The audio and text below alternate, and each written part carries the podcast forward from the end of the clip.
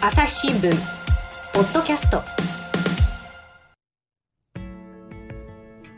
朝日新聞の神田大輔です、えー新型コロナウイルスの感染拡大がですねここへ来てまた止まらないような状況になっています、えーそれに従いまして医療体制の方にいろいろ問題が出ているということが懸念されていますが今回はですね大阪社会部の山中義親記者とお送りしていきます。山中さんよろしくお願いします。よろしくお願いします。えー山中さんがですね取材されているのは重曹市民病院というところですねはい。はい、大阪市立の病院ということですが、まず重曹っていうのはあれ、あの関数字で13っていう書く数字のね、13って書く。ええで、あの、だから大阪のね、中心である、一つ、中心の一つである梅田からでもですね、電車、阪急電車に乗って2駅ぐらいのところで、だから中心部にも近い場所にあるっていうことですかね。はい。うん。すぐでそばですね、もう本当。そうですよね。そんなその重曹、市立のね、大阪市立の重曹市民病院、これ、えーどういうことが起きてるんでしょうか？ええあのー、重曹市民病院っていうのは、はい。今、あの、コロナのですうん、うね、ん。えー患者が、うんまあ、主に中心に見ているコロナ専門病院というところになってまして、うコロナ専門の病院というふうになっている。はい。ええうん。で、これあの、実は全国で初めて、えー、であそねあの、専門病院になったとこあろなんですよね。まり聞いたことないですもんね。はい。ね。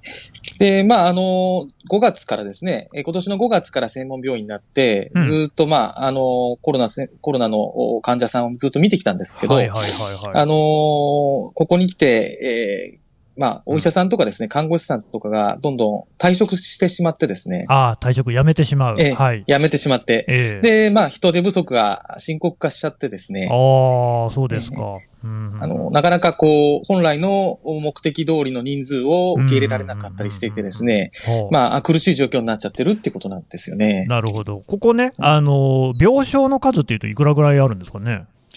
病床で言うとですね、全部で260ぐらいだったと思いますね。ああ、で、コロナ患者の受け入れってどれぐらいできるってことになってたんですか？コロナ患者は当初の計画では90ぐらい ?90。入れようっていうことだったんですけど、はい。まあ、実際なかなかそのお患者さん、あのお、お医者さんとかですね、看護師さんがあ集まらなくて、あいなくてですね、60人ぐらい、11月中旬では60人ぐらいしか入れられないっていう状況になってましたね。なるほど、だからまあさっきおっしゃったような、その退職する人なんかも相次いでいるっていうようなことで、そういうもう3分の2ぐらいしか受け入れられないってことですか？そうなんですよね。うーんなるほど、あとは、まあ、コロナの患者さんっていうと、結構、その普通の患者さんとはまた違ってね、あの手厚くこういろんなことをやらなきゃいけないなんてこともあるんでしょうかね。そうですね。やはり、あの、まあ、ここの病院はうん、その本当に重いですね。よく、あの、テレビとかでもあると思いますけど、エクモとかですね。あ言ってますけども、ああいうエクモとか人工呼吸器とか自立器で呼吸できない人たちが行くとこではないんですけれども、まあ、うんいわゆる中等症と言いまして、うんえー自力、自力呼吸はできるんだけど、肺炎の症状があったりとかですね。なるほど、まあそういう方々がいるところなので、まあそこまで、あの、重い人たちではなくてもですね、うんでもやっぱりあの、お当然、えーまあ感染しないようにですね、ええーこ部屋で、えーから出ないようななケアとかですね、あとは高齢者も結構増えてますので、ああ、まあそのあたりでね、はい。ええなので、介護、まあ、食事代、排泄だったとかですね、そういうところで手間がかかっていてっていうところが、あーかなり負担になってるみたいですね。なるほど、なるほど、まあ、ご自身ではね、できないっていう方もお多くいらっしゃるような状況なんでしょうかね。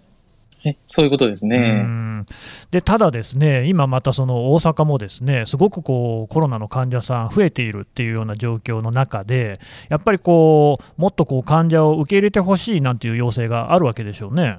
そうですね。うんあの、もうずっとお大阪は11月の、おまあ、中旬ぐらいから、まあ、まあ、全国的にもそうですが、特に大阪はぐーっと増えてですね。はいで、その中で、えーまあ、あの、大阪府ももうお足りないと、病床が足りないということで、もうんうん。う、様々な医療機関に、もう増やしてくれ、増やしてくれということでですね、もう、あの、要請をしています。で、その中で、まあ、はい。中層の方にも増やしてくれというのは、あー強く要望があったようなんですけども、うん。うん。まあ、そこがなかなか、うまくいかな、まあ、ななかなかできないというところで、まあ、病院も悩んでいたという状況ですね。えー、と院長さんなんていうのは、どういうことをおっしゃってるんですか？院長さんはですね、やはりこのままだともうげ持たないと。持たないこ。のままのスタッフの数とですね、感染者がこうずっと増えていけば、もう、専門病院としてはちょっと、あの、きついなというようなことは言ってましたね。なるほどね。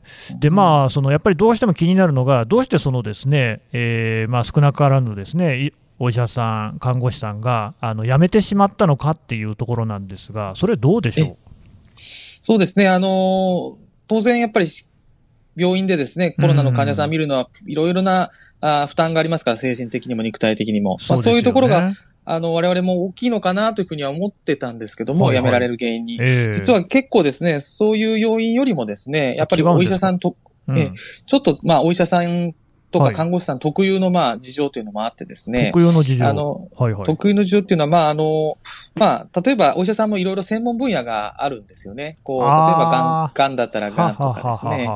整形外科だったら整形外科とか、まあ、あると思うんですけれども、まあ、はい。そういうのを、やっぱり日々ですね、えー専門分野を診療しながらですね、うん。えーけん深めていく、そしてキャリアをつつけていくっていうのが、まあ、お医者さんは結構あるようなんですけれども、うん。まあ、今回コロナでですね、みもう外来は一時的にストップしましたから、はあはあはあそうすると、もうコロナの方しか見れないと。なるほどね。でえーうん。そうなってしまうとなかなか自分の日々の専門分野のことをですね、うんうんうんうん。えーまあ、あ磨けないと言いますか、あなかなかその部分で力が発揮できないもんですから、山中さんね、その重曹市民病院っていうのは、そのいわゆる総合病院なんですか、あ、そうなんですよ。いろんな科がある、ええ、全部でもともと18 18もあった、だからそのね、だから医者って、お医者さんって、かなり細かく分かれてますよね、耳鼻科があったりとか、耳鼻咽喉科があったり、その例えばまあ内科外科なんていうのは中心的な存在かもしれませんが、その他にもね、産婦人科なんかもあるんですか、ここは。あ、そうなんですよね。産婦人科もあって、まあ、地域の分娩のかなりの数をですね、うん。まあ、担ってましたよね。そうなるとね、そのそれぞれのお医者さんがいるわけじゃないですか、産婦人科にええ。は産婦人科のお医者さん、小児科には小児科のお医者さんがいらっしゃると思うんですが、そのええ。全員がコロナの対応に回ったってことなんですか？あ、そうなんですよ。もう完全に、もう、外来も手術も救急も止めましたから、はあ。そうするともうコロナだけのためにあるということだからその本来の専門外の仕事をそのお医者さんなり、まあ、看護師さんもやることになったと、そういう状況だということですか？あ、そういう状況です。なるほど、そうするとやっぱりそのあたりっていうのは、あのお医者さんによってはやっぱり違和感がある。まあ、あの、当然使命感もありますからね、最初はずっうんとそういうふうにやらなきゃいけないと思ってやってきたんですが、うんうん。6月ぐらいになるとですね、まあ、第1波が収まってきてですね、ああちょっと、ね。まあ、患者さんも減ってきて、はい。で、あの、まあ、入院患者も減ってくるとですね、ええ。こう、ちょっとこう、手持ち無沙汰と言いますかですね、ああ自分この時間は、まあまあね。本来なら専門分野の患者さん見れたのになとか。思うと思ったようなんですよね。まあ、その患者さんが少なくなること自体はいいことですが、ただ、そのお医者さん、まあ、あるいは看護師さんのご自身のキャリアを考えたときに、自分の専門のことは全然できないわけで、その状況がしかもあの患者さんがいなくなっても続いているっていうのは、ちょっと辛いかもしれないですね。そうなんですよね。うんなので、まあ、あの、6月ぐらいから、やはり退職が出始めて、うんで、そうなんですか。それがこうずっとお11月ぐらいまで続いていると。はあったというような感じですねなるほど、だからその仕事の辛さっていうことでは必ずしもないんですね。そうなんですよ。そこがまあ、やはり、ああの、我々も取材してて、うんあの、驚きでしたしね、、あの、意外ですね。えうんえ意外でしたね。うんで、あれですか、そのその後も外来のこうお患者さんっていうのはずっと受け入れない状態が続いてるんですか？ええ。で、あのー実は7月にですね、はあえー7月の末、下旬ぐらいから、えー産婦人産科を除いてですね、うんえー再開は実はしています。あそうなんですか。はいうんうんで、この時もですね、あのー産科はい。以外のところを再開した時ですね、うんあのーおまあ、こう、一般の皆さん、地域の皆さんからの要望があってですね、まあ、さはい。あの、再開してほしいという要望もあって、まあ、再開したようなんですけれども、はい。で、実は今回取材してて、ええ。あの、その再開した理由が、の大きな理由がですね、ええ。その、おお医者さんたちの離職を防止すると、はあ。そういう目的もあったということをちょっと、実は知りましてですね。要するにその外来を再開すれば、本来、そのお医者さん、看護師さんがやっていたその専門の分野、ね、眼科の、まあ、眼科はあるんですかね、その耳鼻科だったら耳鼻科のそのえ専門の分野の治療ができる、そうするとモチベーションが上がるだろうと、そういうことですか？ええ。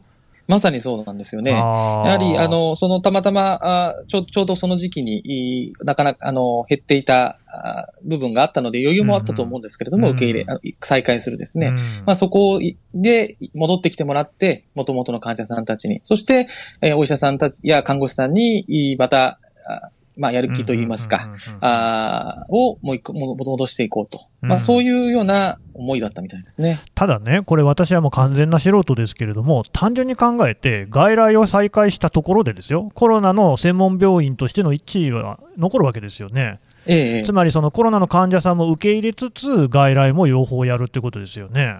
はい。これ、大変なんじゃないですか？そうなんですよね。だから、ある意味、まあ、ある意味、二つの二足のラジオ履くじゃないですけれどもね、負ね。ね担は相当大変ですし、感染防止という意味でも、やっぱり院内のですね、うん。動線を分けたりしてですね、一般外来と、コロナとですね。然。そこのあたりはすごくす、あの、大変だったけども、うん。それ以上にやっぱりやめてもらいたくないと。なんとかあお医者さんや看護師さんを残していきたいと。ーえその思いが病院としては強かったということなんですよね。ねうんで、その実際に外来を再開することで、えー離職、う職を辞めるっていうことの防止はできたんですかね？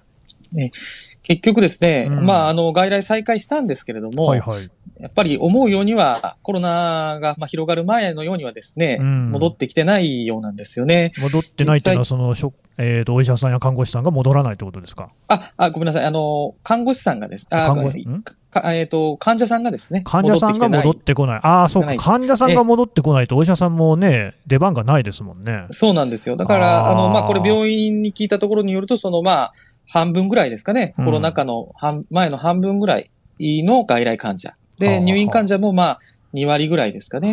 しか戻ってきてないということです。そうなんですよね。うんなので、まあ、なかなかそういう意味で言うと、うん戻ってきてませんから、患者さんも。うんそうすると治療もできないので、お医者さんたちのモチベーションもそこまで戻らないと。あらあら。そうですいうか。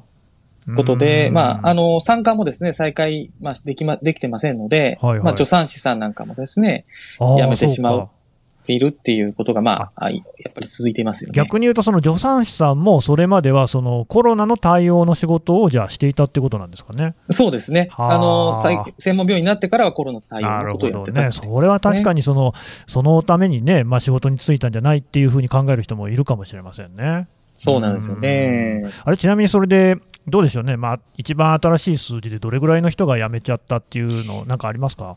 ええ、あの、10月末現在でですね、うんうんえーお医者さん4人、看護師14人、含うんむ、まあ大体25人ぐらいうんの方が、まあ辞められてしまったということで、まあ。あの、職員全体の7%ぐらいということだ、そうですね。なるほどですね。その患者さんが戻ってこなかったっていうのはどうなんでしょう、なんかどういう理由があるんですかね？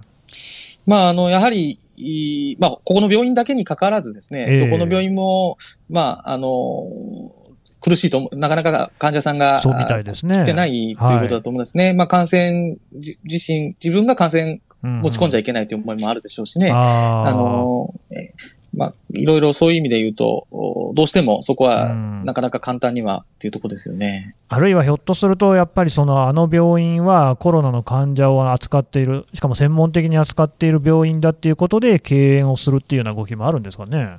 うん。まあ、あの、実は結構コロナ専門病院になってからですね、うんあの、まあ、あなんで、えーコロナ専門病院になったんだとか、そういうような、まあ、厳しい声というかですね、地元の住民の皆さんとかからは、やっぱり職員の皆さん、うん受けられたりというのはあったようですね。そのやっぱり重曹市民病院を普段のそのかかりつけのお医者さんとしてきた人にとっては、何なんだっていうようなこともあるのかもしれないですね。そうですね。なるほど。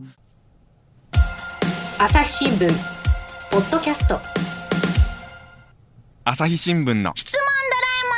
我が家の朝は質問から始まる。2012年に太陽圏を出た探査機ボイジャー1号が宇宙人に向けて載せているものは何？身の回りのことから広い世界のことまで。いろんな質問が毎朝新聞の一面に載って君の元へやってくる。ママ知ってる？なんだろうね。さあめくって探して答えを発見。あった！レコードか！いろんな国の挨拶が入ってるのか！毎朝のワクワクが未来を開く。朝日新聞。であれですか、その山中さんはその取材で病院の中に入られたんですか？ええ、実際に入入りました、入らせてもらいました。ほうほうほうほう。どんな状況でしたか？あのーまあ、一般の外来のところから、はい、見て、見あたりですね。ちなみにこれ、いつ頃の話ですか？あ、これ11月の12日です。ああ、なるほど、はい。だからちょうど第3波がまだそこまでわーっとひ広がるまで、まあちょっとこう広がり始めるぐらいの時期でしたね。そうですね。はい。ええええどんな風でした？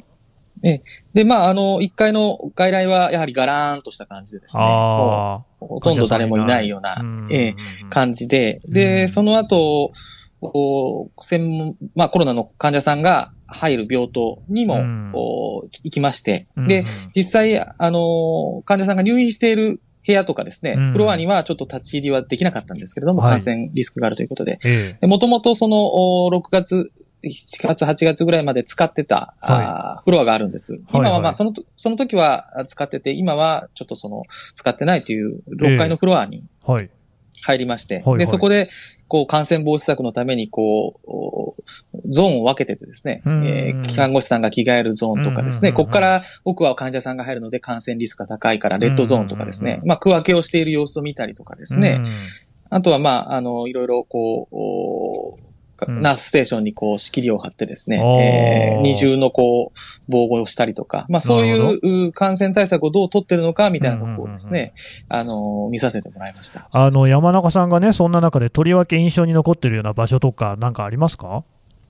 そうですね。うん。まあ、あの、一つはですね、はい。あのそのフロアの中の、はいはい。まあ、患者、看護師さんたちが着替えるような部屋があったんですけれども、ええええ。まあ、その中にですね、あのうん。マスク、こまあ、かんあの、看護師さんたちがつけるマスクみたいなところがですね、あの、まあ、干してあるというか、マスクを入れる袋が干してあるところがありまして、で、あの、この袋をなんで干してるんだろうなと。うん。マスクってこう、どっちかというと我々もそうですが、使い捨てマスクみたいな感じで、使ったら捨てるじゃそないでか。うですすね、その印象です。はい。ええ。なので、あ、あえて干すっていうことは、まあ、使っうんもう一回使い直してるので、うんうんなんで、な、どういうことなんですかって、その、ちょっと病院の担当者に聞いたら、はいはい。あの、本来は使い捨てなんだけれども、不足していると。ええなので、繰り返し使わざるを得ないと。そうなんですか。ええそんなそのコロナ専門病院みたいなところでも、マスクを使い捨てにできないような状況なんですか？そうなんですよは。あやはりその高性能のマスクだそうで、うん他のマスクとはちょっと違うっていうのはあるんですけど、はいはいそれでも、やっぱそういう一番い患者さんと接するリスクの高いところの病院の方でも、まだまだ医療物資が足りないと。しかもまあそれはちょっとね、ええ山中さんが言ったのって11月ですよね。そうなんですよね。その状況でもまだそうそんな感じなんですね。そうなんです。だから、あの、あー4月とか5月ぐらいはよくね、あの、お防護服が足りないとか、そういう話は全国的にありましたけれども、うんうんうんこの半年経ってもまだ十分じゃないっていうのはですね、これ深刻だなというふうに改めて思いました。本当ですね。あとあれです、病室なんかにも入れたんですか、あ、そうですね。うん、あの、病室にも、おまあ、患者さんはいないところでしたけれども、ああ、そうであの。病室がどんなところでっていうところは説明を受けました。様子なんかでまああのよはい。4人部屋で4人部屋。ですね、そこをまあ、あー密を避けるために1人2人の患者さんを入れるような形で使ってたと。なるほど。いうことで、うん。で、患者さんとの接触を、あの、うん。看護師さんたちも最小限にしなきゃいけないので、そうですね。あの、体調が例えば作れない時とかは、スマホの LINE を使って連はいはい。絡を、あの、えー看護師さんとあそうなんですか取ったりとかですね、ああの、うそういうのを、トイレとかうん以外はもう部屋から出ないとかですね。具体的にそういう患者さんの運用というか、あうん生活をどういうふうにしてたかっていうのも説明を、まあ、あ受けました。なるほどね。